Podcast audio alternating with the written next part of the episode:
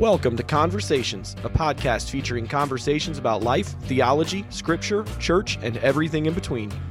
Hosted by Genesis Church in Mexico, Missouri. Find out more at www.genesisbegins.com.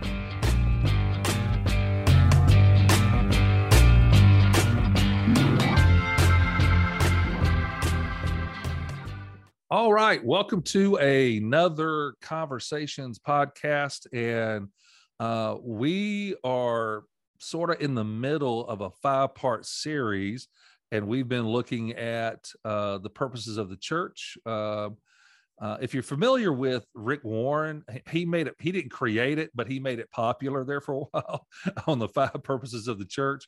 And so when most people think of a purpose driven church. You know, they think of Rick Warren or purpose driven life, you know, and it's all wrapped around the five purposes. But uh, but they are biblical and uh, they've they've been there since day one of the church. And uh, and uh, today we will be talking about evangelism. But before we do that, um, if this is your first time on our podcast and you just come across it or you listen to it on Facebook or something, um, if you'll go to ever how you listen to uh, a podcast like Spotify. So I'm on my phone right now. I'm looking at it, and uh, if you type in "conversations with Genesis Church," um, it'll bring it up, and then you can hit follow, and then it'll let you know when we have something new.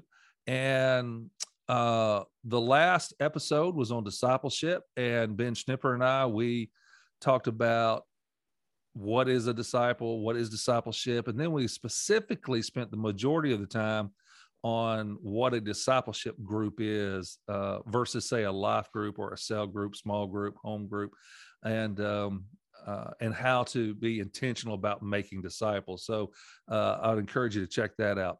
Uh, the one before that was on worship, and Chris Creech and I we talked about what is worship uh, what is the difference between personal worship versus a corporate worship, like worship with other believers, and um, and why both are important and how they impact one another. And then we also, uh, it spent the last 15 minutes. I just interviewed Chris. He's our worship leader, and I just said, "Hey, Chris, pull back the curtain of uh, the the curtain of ministry and get us into behind the scenes stuff. How do you choose songs? Why do you choose them? And talk about the logistics. You know, what's going through a worship leader's mind when they're thinking about the Sunday morning corporate worship, at least on their end. And so uh, that was, I thought that was interesting. And most people don't get to have that kind of conversation with their worship leader.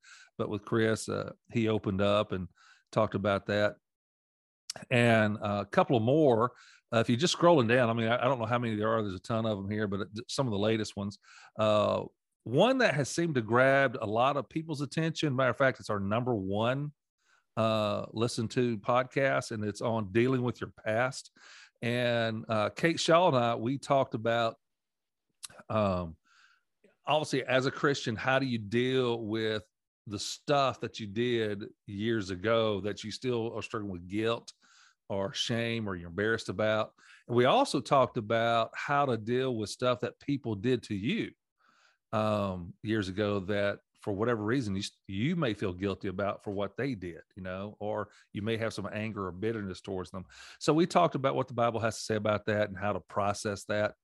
Um, and there's a bunch of other stuff there that you can just scroll through. We just talk about everything and uh, stuff that we think is helpful for you.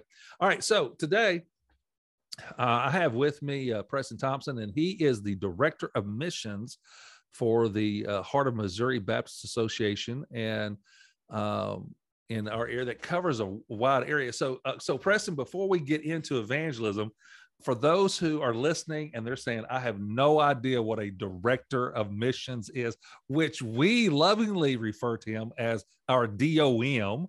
Okay. So, uh, what, uh, what do you do? What, what, what is a DOM? I think that's the question that most people ask. That's the question that I think DOMs ask also. um, a, a, couple different ways to look at this um, position is a pastor to pastors, but then also a missionary to our area. So our churches are spread out really across three associate uh, three counties, and we have nearly 60 churches in that. And so we network together to do do things more than what we could do individually. And so some of that is accountability to each other, to pastors, to churches, bringing training, uh, helping churches that are struggling, planting churches. So kind of a, a broad spectrum of, of what we do. And I, I guess, help lead that. Um, if you're looking at it from a different, um, uh, different, di- different religions that are out there, uh, some people say I'm like a bishop, but I have no authority over anything. I have no, no, I can't say to a church, hey, you need to do this, and they automatically do that. I just come alongside. The best analogy that I have is it's like getting a car out of out of the mud, out of the snow. Sometimes I'm pulling from the front, sometimes I'm pushing from the back. That's what I do. Nice. Well, here's the deal. At the next associational meeting, I'm going to bring up that we change your title to bishop. uh, many people have, yeah. Bishop. There's another, yeah. There's another name out there. It's called Associational Missional Strategist, AMS. Can we just get yeah. one word? I mean, just there's a reason why director of missions has been shortened down to DOM. Okay. Mm-hmm. All right. Yeah. Can we yeah. just straight? Okay. All right. So uh, the reason why I asked that is because I wanted the listeners to uh, understand your scope uh, and where you're coming from. And the reason why I asked Preston to join me today is because uh, he does have a unique perspective on evangelism, especially when it comes to the uh, church level, because he's eh, he's he's connected with, you know, at least in our association, uh what'd you say 60 something churches? And yeah so, 60 yep. Yeah 60 churches. So uh and they range from different sizes different styles different contexts. I mean uh i mean you got city church country church you know you got vibrant churches dying churches and all in between.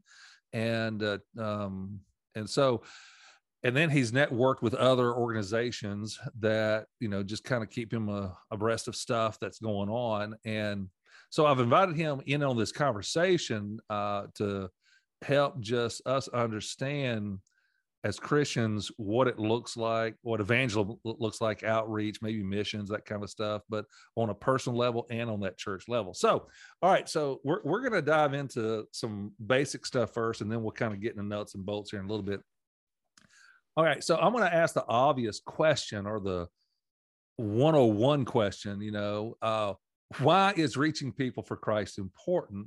And the reason why I ask that is because uh, there does seem to be a struggle with Christians individually and churches on making this a priority. And we're going to, we'll get into the reasons why it doesn't seem to work all the time for some church, or it's not a priority. We'll get into that later. But let's talk about why is reaching people for Christ and is important. And I'm going to let you go first. I mean, I, have got some stuff to say because I'm a pastor. I got the gift of gab. So uh, go for it, man. Answer that question. Yeah. So to to put it simply, if you're a believer, someone reached you, and so we gotta we gotta continue that. Um, you know, as you were talking, something that came to my mind, I understand I've got about 20 years of youth ministry experience. And something we say all the time is, um, you know, evangelism or, or reaching people, it's not about the get out of hell free card. And I think that's where we struggle sometimes. It's like, hey, I'm saved. I, I have a relationship with God. And so I'm good. I don't need to continue that. But the reality is, someone reached you, someone saw that you needed Jesus, they told you the, the good news, the gospel, and and you accepted, you you surrendered your life. But how many other people around you need for you to tell them your story? Yeah, you know, uh, so for me personally, I had more than one person that God used, you know. Uh, but some of the key players was my grandparents. Hmm. And um, and it wasn't that they would say, Jail, sit down. I want to tell you about the gospel of Jesus Christ. You know, he'll save you from your sin. It wasn't like that at all. And it was very organic and natural. And it hmm. was by example, you know, they would invite us to church. And I mean, I mean, I don't want to get in my story because it'll take too long. But uh, but it's amazing to me how evangelistic they were. And when I look back, it's like they weren't even trying, you know, Mhm. it's just kind of Yeah. who they were. And it had become part of their spiritual DNA, you know, uh, in how they approach life. And, um, um, but you know, for okay, so for me personally, as I thought through this, um, you know, not only like Preston, what you said that hey, somebody reached me. I mean, that's how it works, you know, and that's Yeah. what that's why it should be important. Uh, but I do think that we have to understand that it is a continuation, you know, of Mhm. Jesus's mission. I mean, this is not something we're creating. This is not something that we're inventing. You know, no, this is something Jesus said. Okay, here's what I was doing. Now I want you to keep doing it. You know, if you're going to be like me, then you're going to have to be, be about my mission and you know the whole great commission you know go and make disciples of all nations you know and in matthew 28 so uh, it is a continuation of whatever he was doing uh, Hmm. so for you as an individual if you're listening for you as an individual or if, if you're from a church leadership perspective when we're engaging and making disciples and reaching new people for christ uh, we're just doing and continuing what jesus started uh, and by the way, eh, you know, he likes this. And and and at the end of the Great Commission, he says, and be sure of this, I am with you always, even to the end of the age. That is that's Jesus' way of saying, look, when you're doing this, you're going to find that my presence is with you. Because you know, he is much more passionate about reaching the lost than you are, you know. So I mean, he loves it when his people get on board with his mission and get after it. So, um, yeah, what you got? Yeah, eh, I love that you brought up the Great Commission because also at the beginning of that, you know, we we always start like you know, go make disciples, but before that, uh, like the verse before it says, and some of them doubted, Oh yeah, and then Jesus says, "Well, I've given you all authority. Like all authority has been given to me. Now I'm giving it to you, and here's the Great Commission." But we sometimes we forget that there were still disciples who were doubting. They saw Jesus die. They saw him rise again. He's about to go to heaven, and they're still doubting. And I think that's when it comes to evangelism. I think that's where we still struggle. It's like we we know what God's done with us, but am I really living that out? Like, am I really going to take him at his word? And if he's going to be with me always, salvation's not dependent upon us. We're just supposed to be obedient to tell others. And I think that's where we get, we struggle sometimes with that, that telling other people is just us being obedient. Like you said, we're, we're the next link in the chain right. but their salvation is not dependent upon us. And so, but we're just supposed to be obedient to say, Hey, I got some good news. Can I tell it to you? I got a story. Can I tell you my story? And, you know, okay, so that statement about uh, the whole doubting thing, you know, there were some that Mhm. doubted. Um, okay, I lo- one of the reasons why I love the Bible is because it just it doesn't hide anything. I mean, man, you know, the disciples were just nuts. I mean, they were, you know, eh, okay. So at the church I pastor, we're going through the book of Mark, and I knew the disciples were messed up, but until I started going through the details of it, like I am with Gospel Mark, I I am seeing them more and more messed up. And if I'm Jesus, I would have left them and and picked other guys at at the we're in Mark chapter 10. I would have uh, by then I was like, okay, I'm done with you guys. I got to start over with another group because you guys are losers. So- Yeah. I was telling, I was telling my life group the other day about, about Peter. I said, you know, Peter would open his mouth just long enough to take one foot out and put the other one in. Absolutely. They, they were knuckleheads. They were. I mean, man. but that gives us hope because man, we're, we're like chief among knuckleheads. Like we're, yeah. I, Yeah. okay, I tell my church that all the time. Eh, that you know, when we when they do something stupid, eh, I'm, hey guys, look, you don't have to be perfect, and, mm-hmm. and Jesus is not going to leave you. He's not going to abandon you just because, oh man, you didn't believe the right thing, you didn't say the right thing, you failed or whatever. But anyway, so even with that in our mission here, I mean, of reaching the, that, that's going to be true. I mean, we're gonna, you know, we're gonna fail. We're going to walk away from a conversation thinking, man, why didn't I seize that opportunity? Or Mm. I didn't do a good job. Or maybe I confused the person. Or, you know, what's wrong with me? You know, why am I so afraid or whatever, you know? But uh, anyway, there's there's a lot of reasons why. I mean, when you take a look at the Bible, uh, reaching people for Christ is important when it comes to evangelism outreach. Uh, I mean, obviously, the Bible talks about you know reaching people for Christ is a wonderful privilege. You know, we're ambassadors for Christ. We represent God. You know, and uh, there are there's this eternal significance to it. I mean, we're talking about heaven and hell here, and uh, we're talking about giving meaning to your life. Um, okay, so in Acts chapter 20, verse 24, Paul says this. He says, My life is worth nothing to me unless I use it for finishing the work assigned me by the Lord Jesus, the work of telling others the good news about the wonderful grace of God. Okay, so I want to tell you that is a paradigm shift for him, for Paul, but it's also a paradigm shift for all of us. I mean, Hmm. somewhere in our spiritual growth, we shift from all about me to all about others. And um, and there is a reason why Jesus said to follow him, you are gonna have to die to yourself on a daily basis because that Hmm. self does not want to die.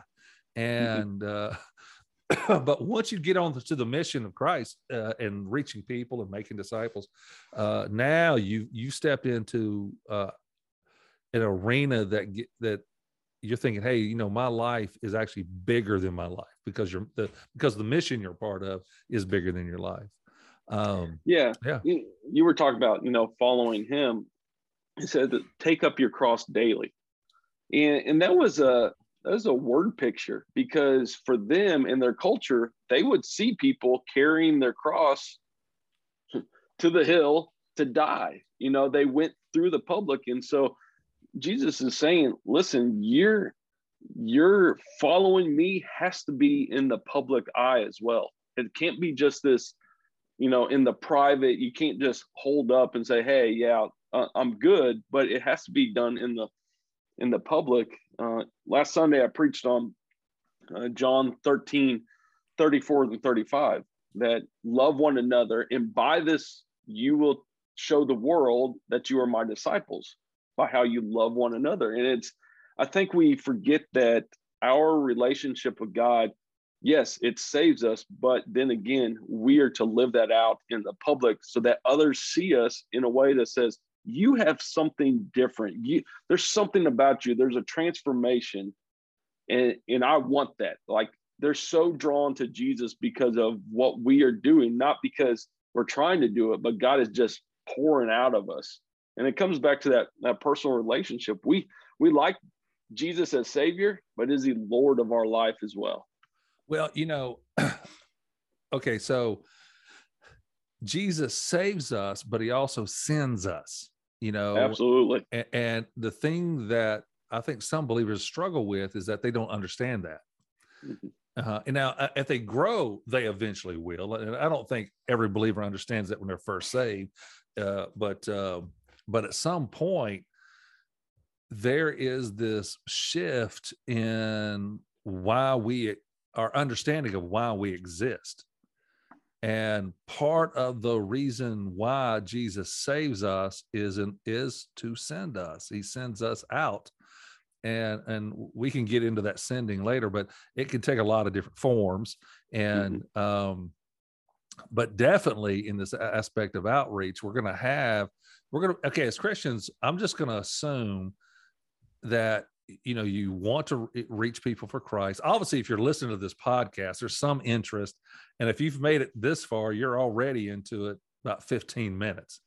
And so um uh you're you're still hanging in there. And um uh and so there's obviously an interest for you if you're listening to this point but again there are some christians who just don't seem to make that shift so all right let's talk a little bit about okay individual um evangelism.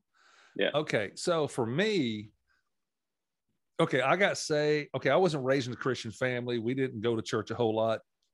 You know, if we if we went, uh, you know, it was, you know, the major days, Christmas, you know, Easter, maybe Mother's Day for grandmother. Okay. Yeah. You know, it wasn't Mother's Day for mama. It was Mother's Day for grandmother. That's why we went because she wanted her whole family to pack a pew, you know, that kind of thing back in the yeah. Day.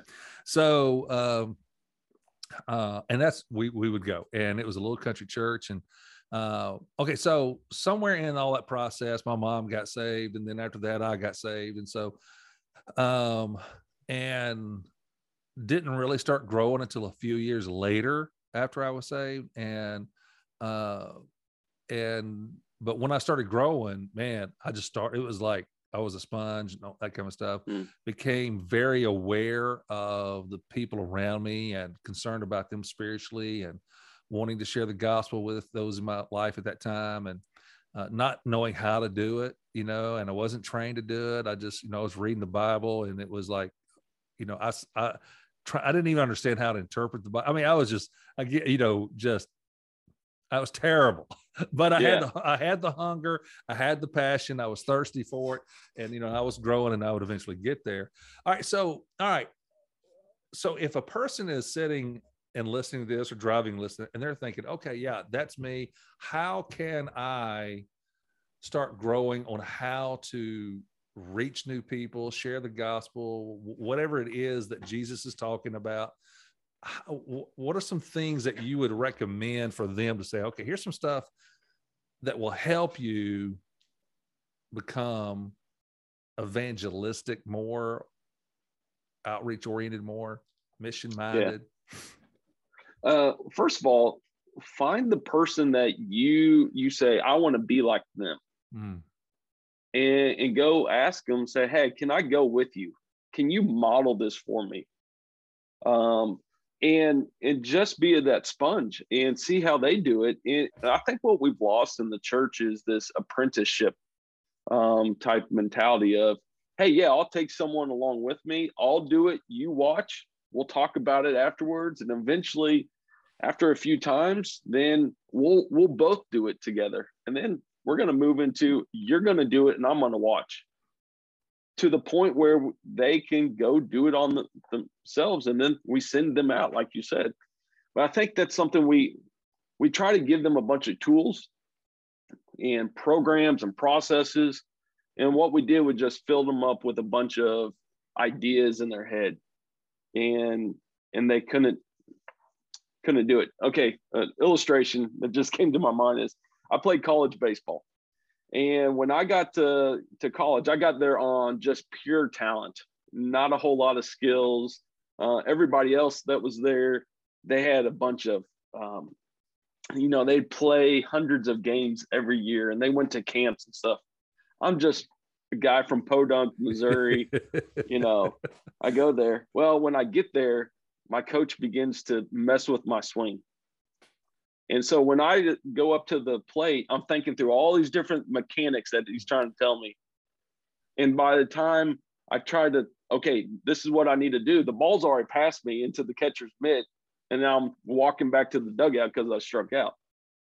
Where it came so natural before, now I'm trying to think through all these things.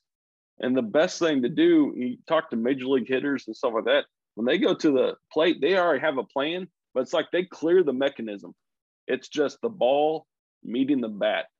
And I think that's what we got to get back to is for all of us, why do we have that hungry hunger? Who's that one person that we we just have this desire to share the gospel with them?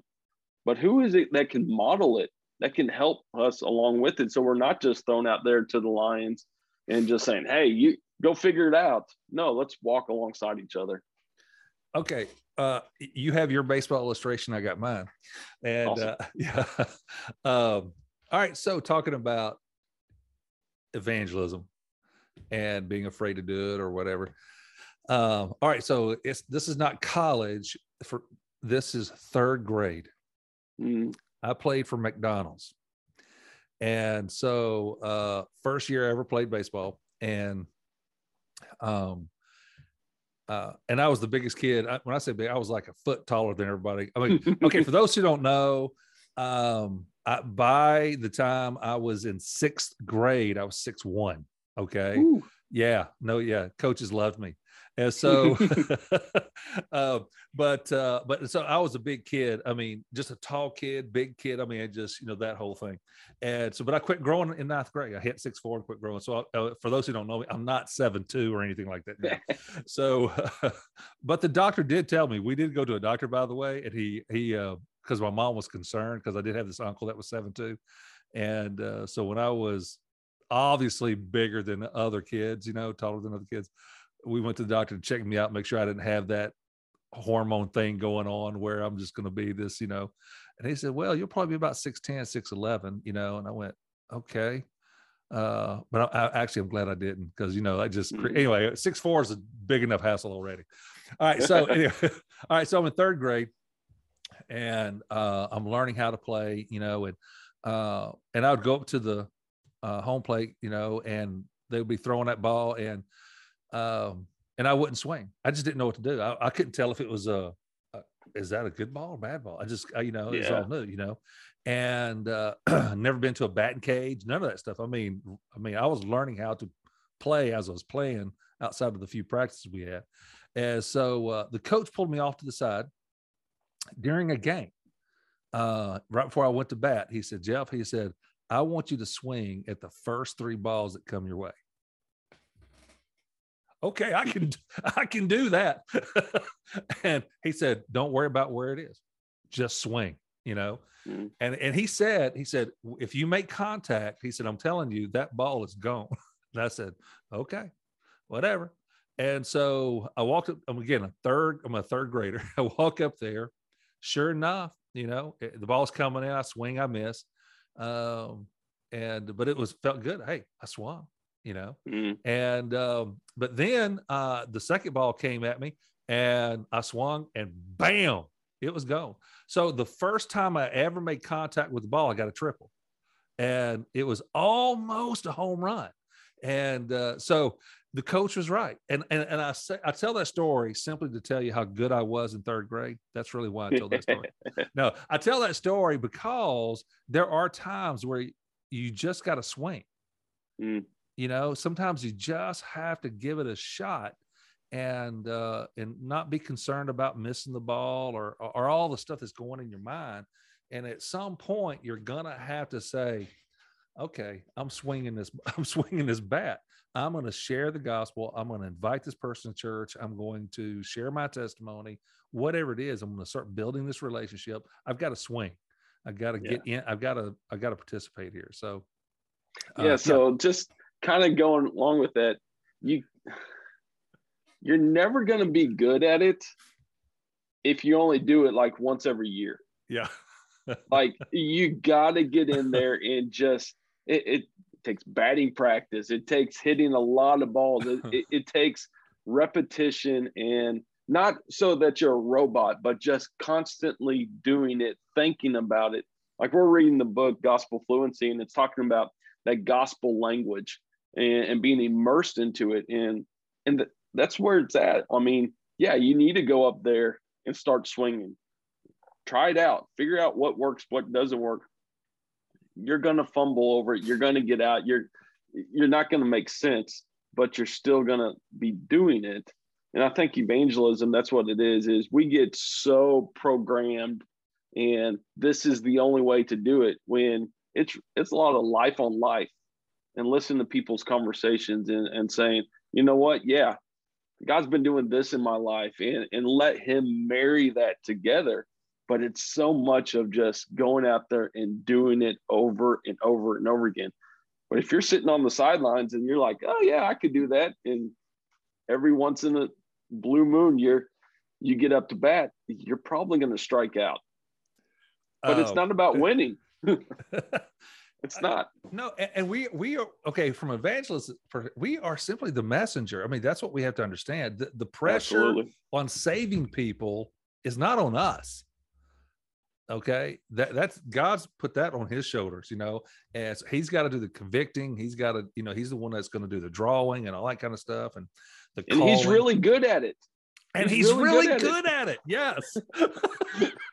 you know should and, we try yeah so all you know all we have to do is share the message i mean he has given us really the most simplest part. okay. I mean, you know, he, he, we're partners with God in this reconciliation ministry, this gospel ministry. But uh, all right. So, all right. Now, okay. We're talking about individual practical learning how to do it. Mm-hmm. Now, uh, there's a lot of view, different views on what I'm about to share. Uh, and in my early days, the big thing back then uh, was things like, uh, and some of the old timers will know what I'm talking about, was this thing called evangelism explosion. And uh, and then you had Billy Graham's four spiritual laws, and then Billy Graham switched. Oh no, four spiritual laws was uh, Crusade for Christ, and then uh, it's a little track and how to share the gospel. And then Billy Graham came along, and his thing was the bridge illustration. So his little track mm-hmm. was always the bridge illustration. And uh, and then uh, for us who are in our denomination, it's the ABCs of salvation. You know, admit, believe, confess. You know, ABC. So you see it in all the publications, and uh, uh, I think those are fine. Um, I think we have to have some kind of tools or something um, when we're sharing the gospel. I have used every one of them. Okay. Mm-hmm. And I have used my testimony. I have uh, the Romans Road. I forgot about that one. You know, I've used that one. Um, and, uh, and I've used just some of them making up as I go, you know, like, well, you know, the Bible says this and the Bible, and I'm just whatever popped in my head, you know, about answering that person's question. And uh, some people, you know, will lead people through a sinner's prayer and all this kind of stuff, you know, and some people say just ask, they just say leave it up to the individual. And uh, what uh, the reason why I'm saying all of this is because when you start looking at the Bible, there doesn't really seem to be this formula and there no. is a reason for it. So you don't have to get locked into some, I've got to do the Romans road or I've got to, you know, do the wordless book or whatever, you know, form of a evangelism presentation that you're doing. So for you personally, before we get into the church world, um, I mean, when you're sharing the gospel, how does it normally come f- from you?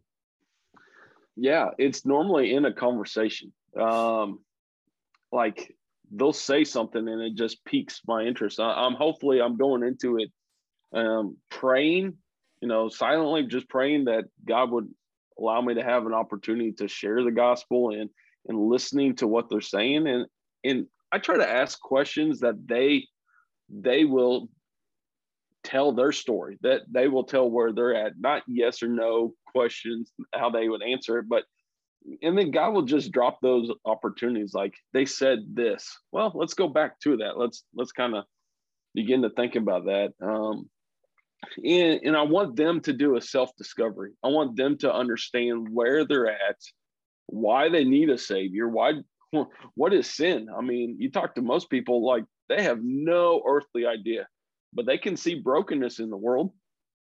You can start there.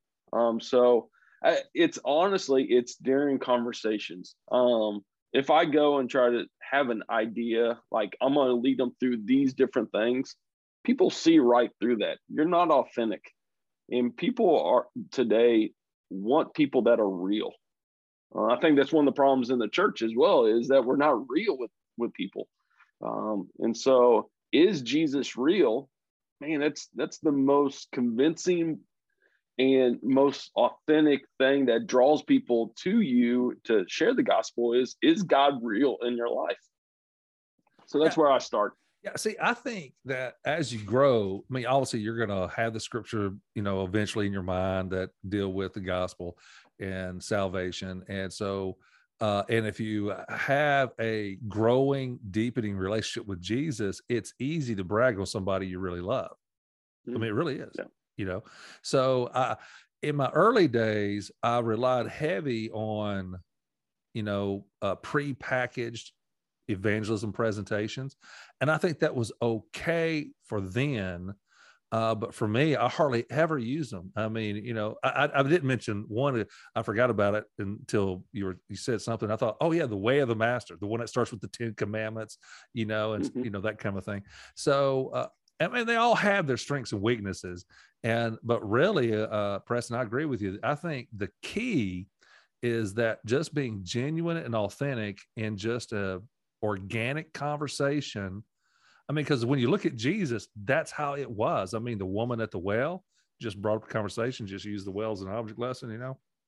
And uh, Nicodemus at night, Nicodemus came to him and he was just talking about being born again and what that means and answering Nicodemus's questions and just having this give and take. And and so I think it's very important that we sit down with people and have a conversation, start where they are and with what they understand, and then move them to where they need to go. And uh, and every believer can do this at some level. I mean, I mean, this is not just for pastors and missionaries and DOMs. you know what I'm mm, saying? Yeah.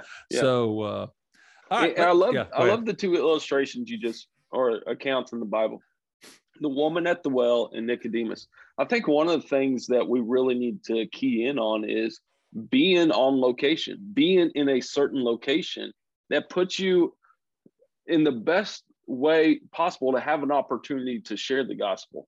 Um, as I'm working with churches, like I'll go to the local convenience store and just ask the clerk behind the counter, like, "Hey, what do you know about this this church over here?" That tells me a lot about that church's witness in the community, because that person behind the counter probably interacts with more people every day than the church will and if they don't know that there's a church over here that really loves Jesus and has the answers to most of the world's problems, they're never going to sh- point people that way. And, and, so, who is that person? How do we begin to engage with them? I think a, a quote, I think it's been given to a bunch of different people, but it's this one beggar telling another beggar where to find bread that's evangelism in a nutshell. God's done something in my life. I want to tell you, you're in the same position I was, that Jesus is the way. Let's get there. so, yeah, again, I'm simple. yeah, once you once you understand the message, mm-hmm. it's it's very simple. I mean, it's not complicated. Now, the theology behind it and all that kind of stuff, okay, that gets a little complicated. But just the message itself about Jesus is the only way to salvation. Place your faith in Him for salvation. Yeah, you're a sinner, you know, and you can't yeah. save yourself. I mean, that's all simple stuff, you know, and uh, so simple that even my so. my was that was that me or you? No, that was me. Okay, I, I, heard a voice somewhere, and I thought, well, maybe okay. Yeah, my uh, smartwatch thinks I'm talking to it, so the evangelism opportunity. You know, win the smartwatch to the Lord, man. You know, that's right. She, she, said, "Well, how do I get saved?" Somebody's listening. In. All right, so all right, let's shift over and let's talk about uh, corporate church, church and mm. evangelism. Um, all right, so uh, put your DOM hat on, put your yep. big perspective on hat here. Okay, just in your perspective, kind of give us the the health of churches in 2022. Uh, mm-hmm. I mean, that's in light of all the changes happened the last couple of years with the COVID stuff and just everything else. So just kind of and and, and kind of give us the big picture on the health of the churches, and then hone in on the health of the outreach and evangelism of churches and whatever your conclusions are why do you think it is the way it is mm. thanks for asking that question because honestly i think that covid covid has done something in a rapid way that the churches needed it stripped away a lot of the the the old metrics the old things that we have done. Um, and so now we have to deal with who we are really. Um, we were doing a bunch of programs and we were doing all these different things during worship and during the week and trying to to be something. It, eh, the vast majority of churches if the 1950s came back they are ready for them because that's how that they were structured well what covid did was really showed them that their community around them is so much different than what the church is set up to do and to reach. And I think that's a good thing. So, what's the health of churches today? Most of them are plateaued or declining. I would probably say most of them are declining.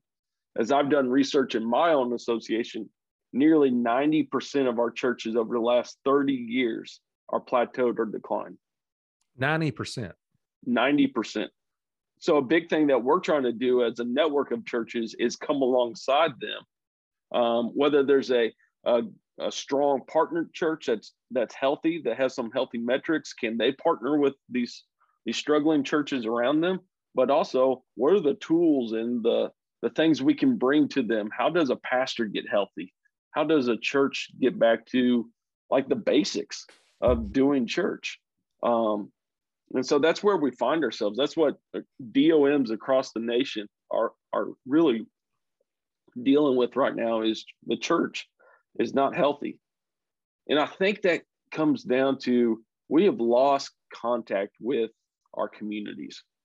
They've changed. Um, we have, so in our area, you were alluding to that, we have rural areas and we have inner city areas and everything in between.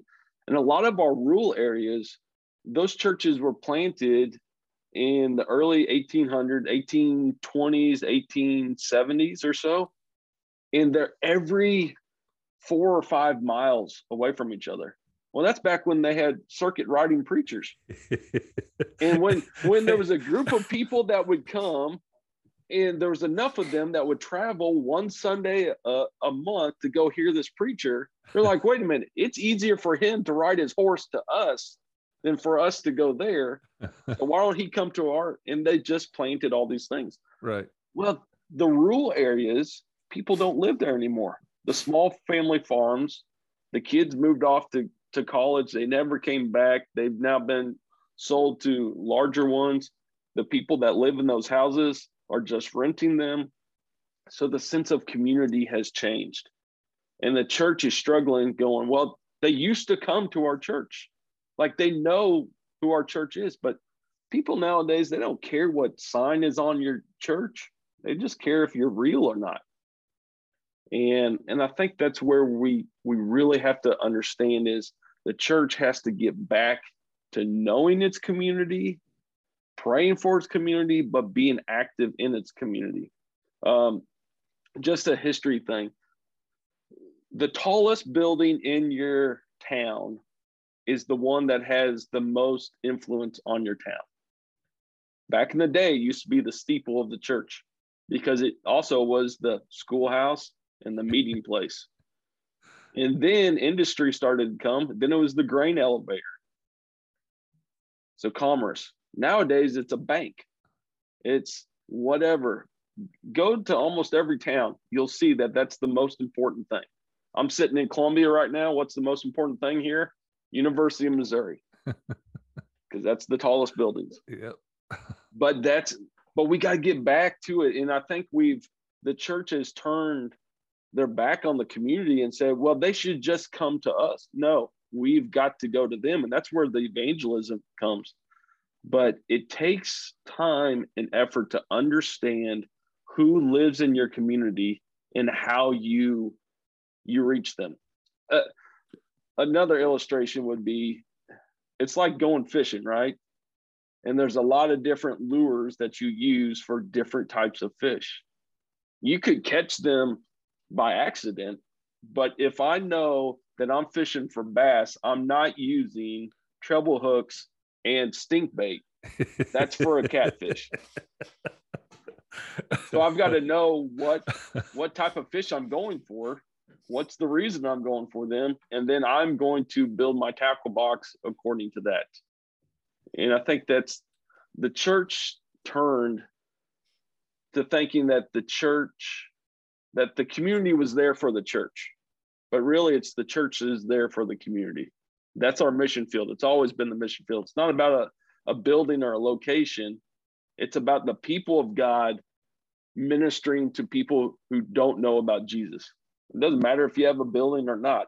It's about you are here for a specific reason, and that is to reach the community around you.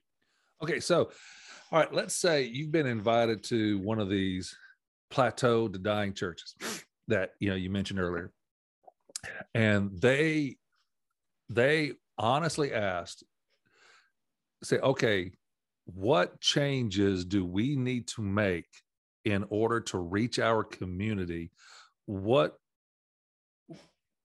what would you throw up on the board for them or have a conversation with about it? Here's here's some things y'all need to consider. What would be some of those things? Yeah, so I've got I got tools to do that, and I I get asked to do that. So one, you need to know your your community, do an assessment, um, ask questions, find out who who's the mayor, who's the police officer, and police chief, who's the head of the schools. Go ask them questions like, "Hey, what what's the biggest need that you see in the community? Uh, how can we come alongside, or or not even talking about the church, just what is the what is the needs? How can how can I pray for you? So you're engaging and asking the questions, but also understand what's the demographics, what's the age group around you, what is their education level, all these different things. But then do the same type of research in your church. Like who's in your church? What age group? What's the what's the expectations of it? How long have they been a Christian? How long have they been going to their church? And you'll see that there's a divide. And so, how do we begin to close that up? So, really understand your community, understand who's in your church. And then we begin the process of what does it look like to to close the gap? What what are the things? Are you active in these areas? Um, so that's those are some of the real quick areas. So, all right. So, okay, let's say they do the re- they, they engage with the community, talk to whoever, and then they do the demographic study and you know and look at the data for their congregation. And so, okay, look at the community, look at the congregation. Wow, there's this huge gap. So uh, I, I need I want you to meddle a little bit. Mm-hmm. okay, stir the pot.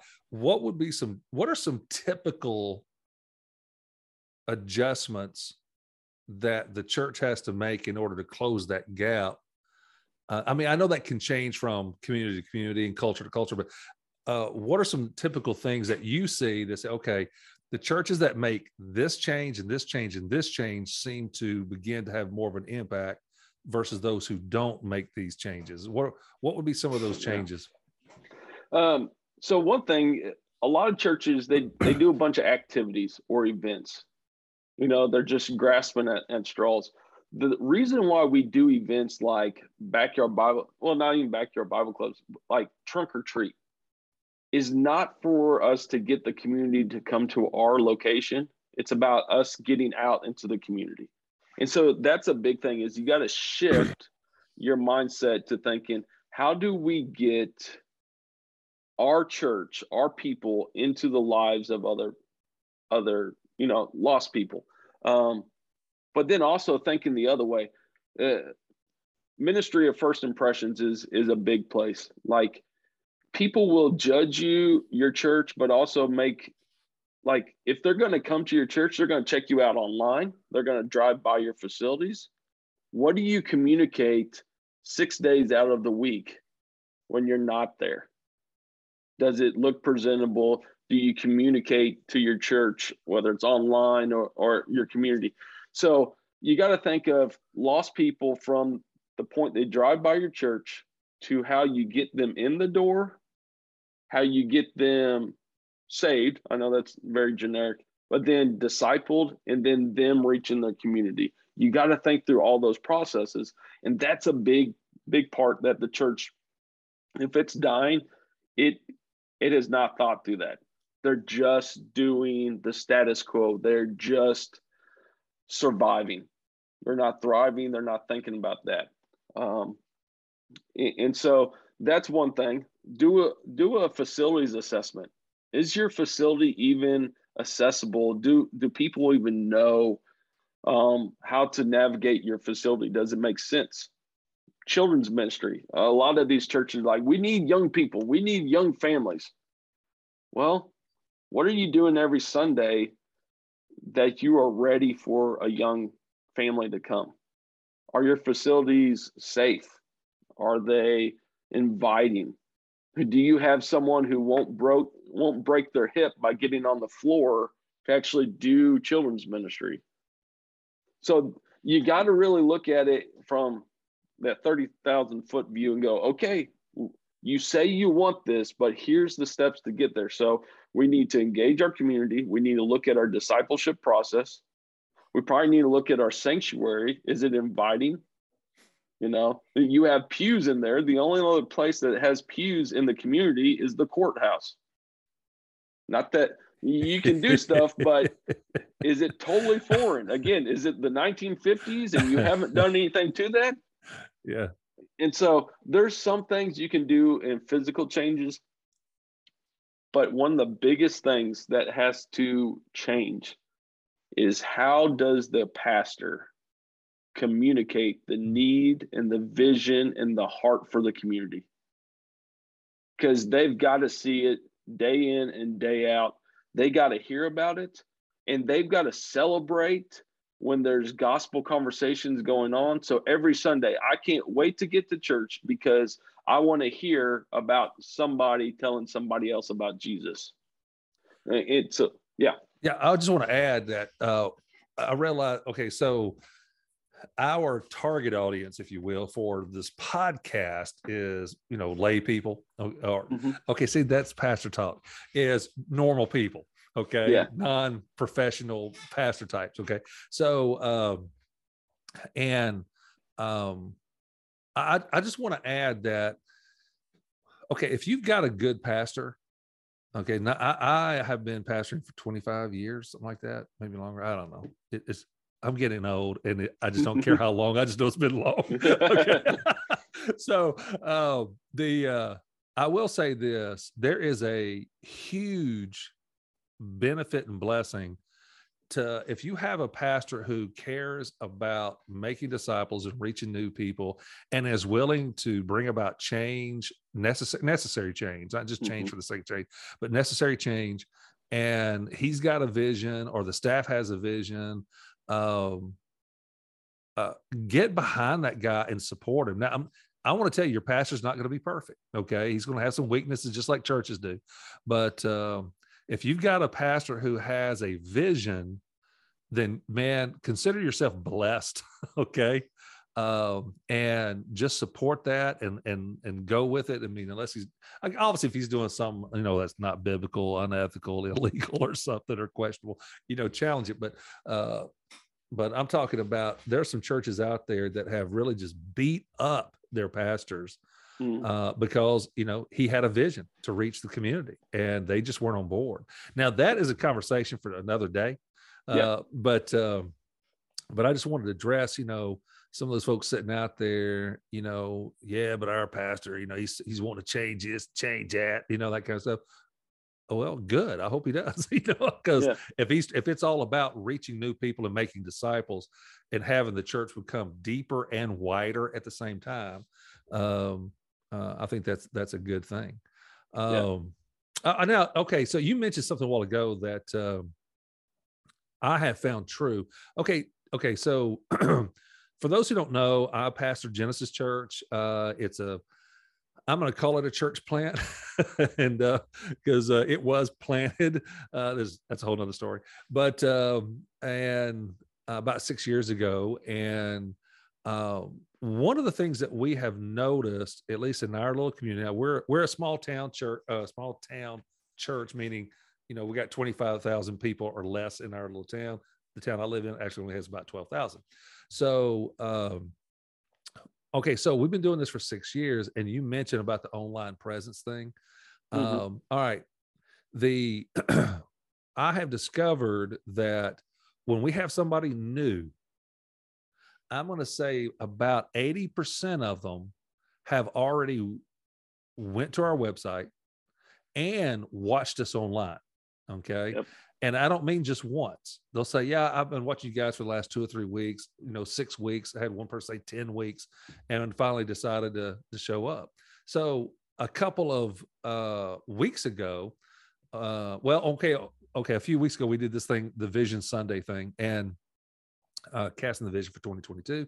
Uh, after the service is over, okay, now we meet at a Y, and so we're you know we're cleaning things up, putting the Y, organizing the Y back into a Y, and uh, and this couple comes in and uh, they found somebody and uh, and they came for two at the end of the they came for two reasons at the end of the service one was to pick up a packet that i referred to at the beginning of the sermon and to get mm. a hold of the life group information that I referred to at the end of the service. So they were watching online. They'd never been to our church. And they showed up just to get that information. And now they're connected to a life group. Okay. And they've been going. So my my whole point is, is that um I think in our culture, churches have to start thinking that way. And Preston, you and I have had this online conversation about online yeah. church and uh, how that looks and how it doesn't look and what it might be and all that stuff. And and you know, here at Genesis, we're still wrestling with that. And, and I and I say all of that to say this that 25 years ago, 30 years ago, when I became a pastor, the culture has changed so much. It's not even the same thing, you no. know. And um, and then you go even 20 years beyond that you know 50 years ago um, because so right now uh, the church is going to have to figure out what does reaching new people and making disciples look like in 2022 and beyond because it does not look like how it was in the past. And but here's the thing i am convinced that it is all about relationships Mm. You can have the programs and you can have the events, but I'm telling you, those programs and events, it has to be relational driven because it's in those. If you just have the events and nobody really gets to know anybody or you meet anybody new, have a conversation, it's they're not going to come back. they're just yeah. they're just not. They they might just uh, because they're desperate, and uh, but it's uh, it's going to have to be some kind of organic relational thing, and you see Jesus doing that all the time. Um, you know, having conversations with people and not in a hurry with people and um, letting them process through their own spiritual journey and answer their questions on the way. Um, and there are some churches out there figuring it out. I mean, they are figuring it out and they are going to show us how it's done and we need to learn from them. Yeah. It, so the Great Commission has not changed and it will not change. The mm-hmm. gospel has not changed, but the people around us have the way we do church has. And i think it constantly has to change because as as people change and as our communities change and shifts and you know up and down and you know come back around i mean just but the gospel never changes. And again it's not dependent upon us. We it we don't save people. We're just obedient to tell them what god has done in our lives and what he could do in their lives in in the Great Commission still calls us to go, but we can't hide in buildings.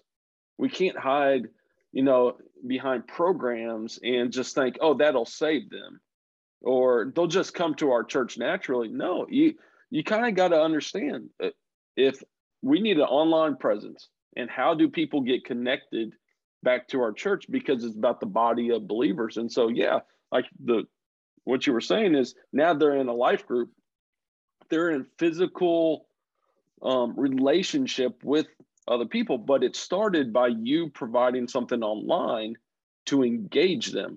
I mean, everybody who's listening or watching this podcast, you are doing it online. There's a reason why you are here. So think about your own community, how much other stuff is online. If you're not reaching or have a presence online somehow, Facebook pages, website, that kind of stuff, then you're way behind. You're way behind, and you can't put your head in the sand. Yeah. Um, so, you know, there's this debate. Uh, we need to be wrapping this thing up, but I mean, I could talk about this literally all day long. and just, you know, somebody's going to have to, somebody's going to have to stop me as well because somebody please stop me because I can't stop myself, kind of thing.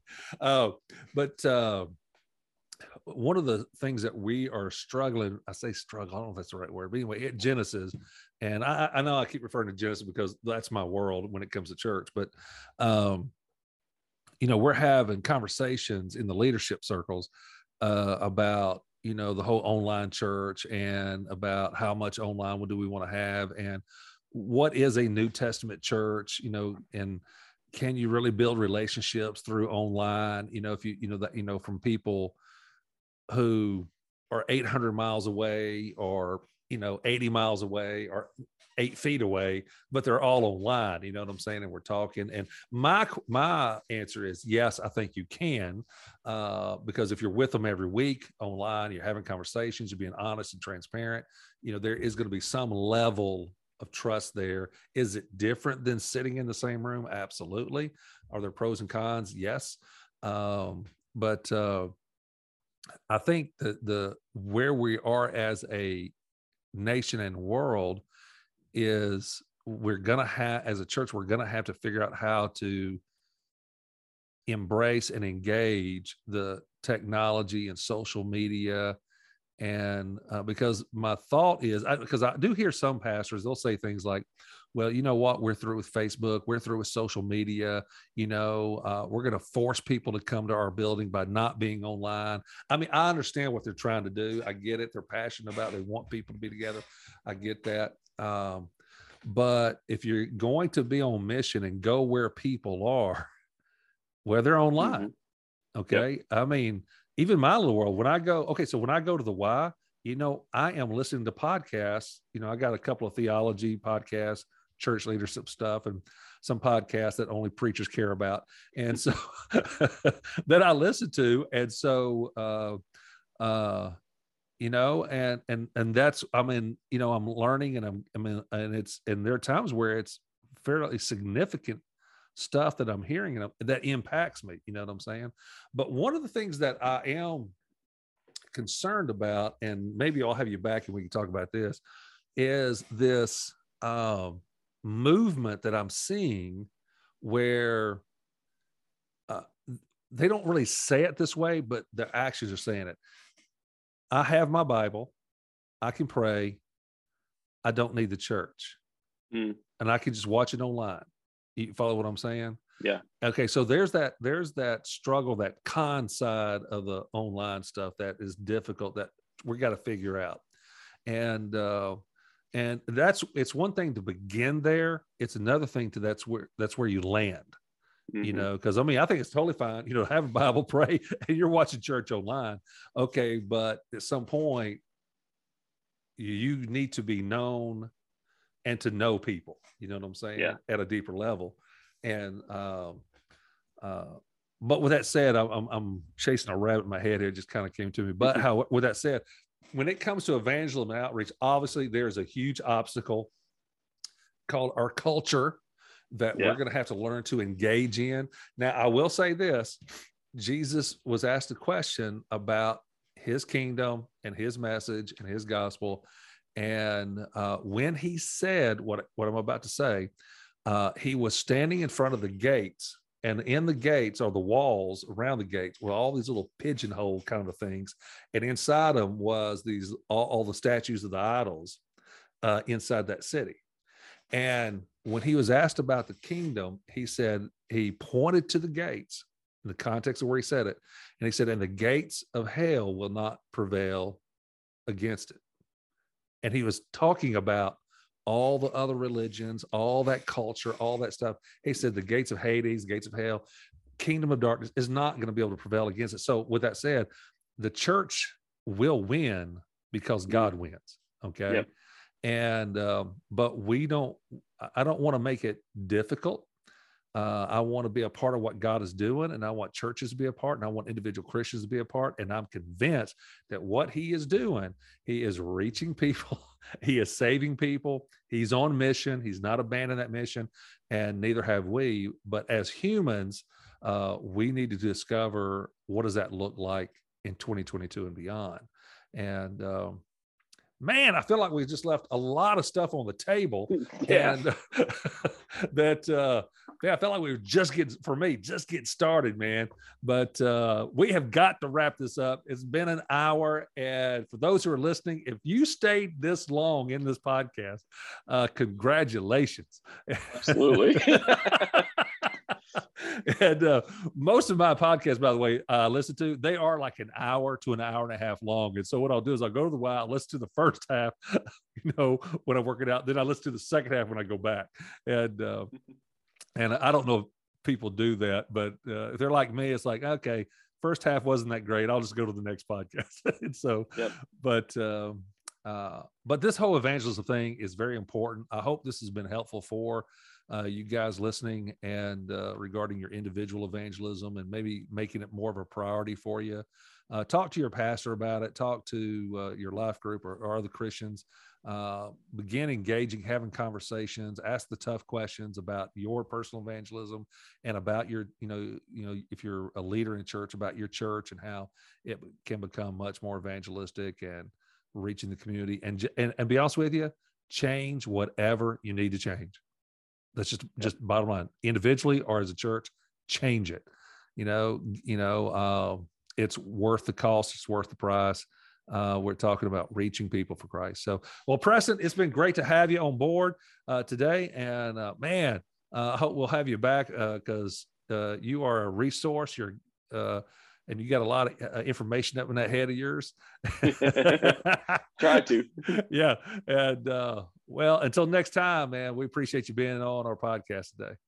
Yep, absolutely.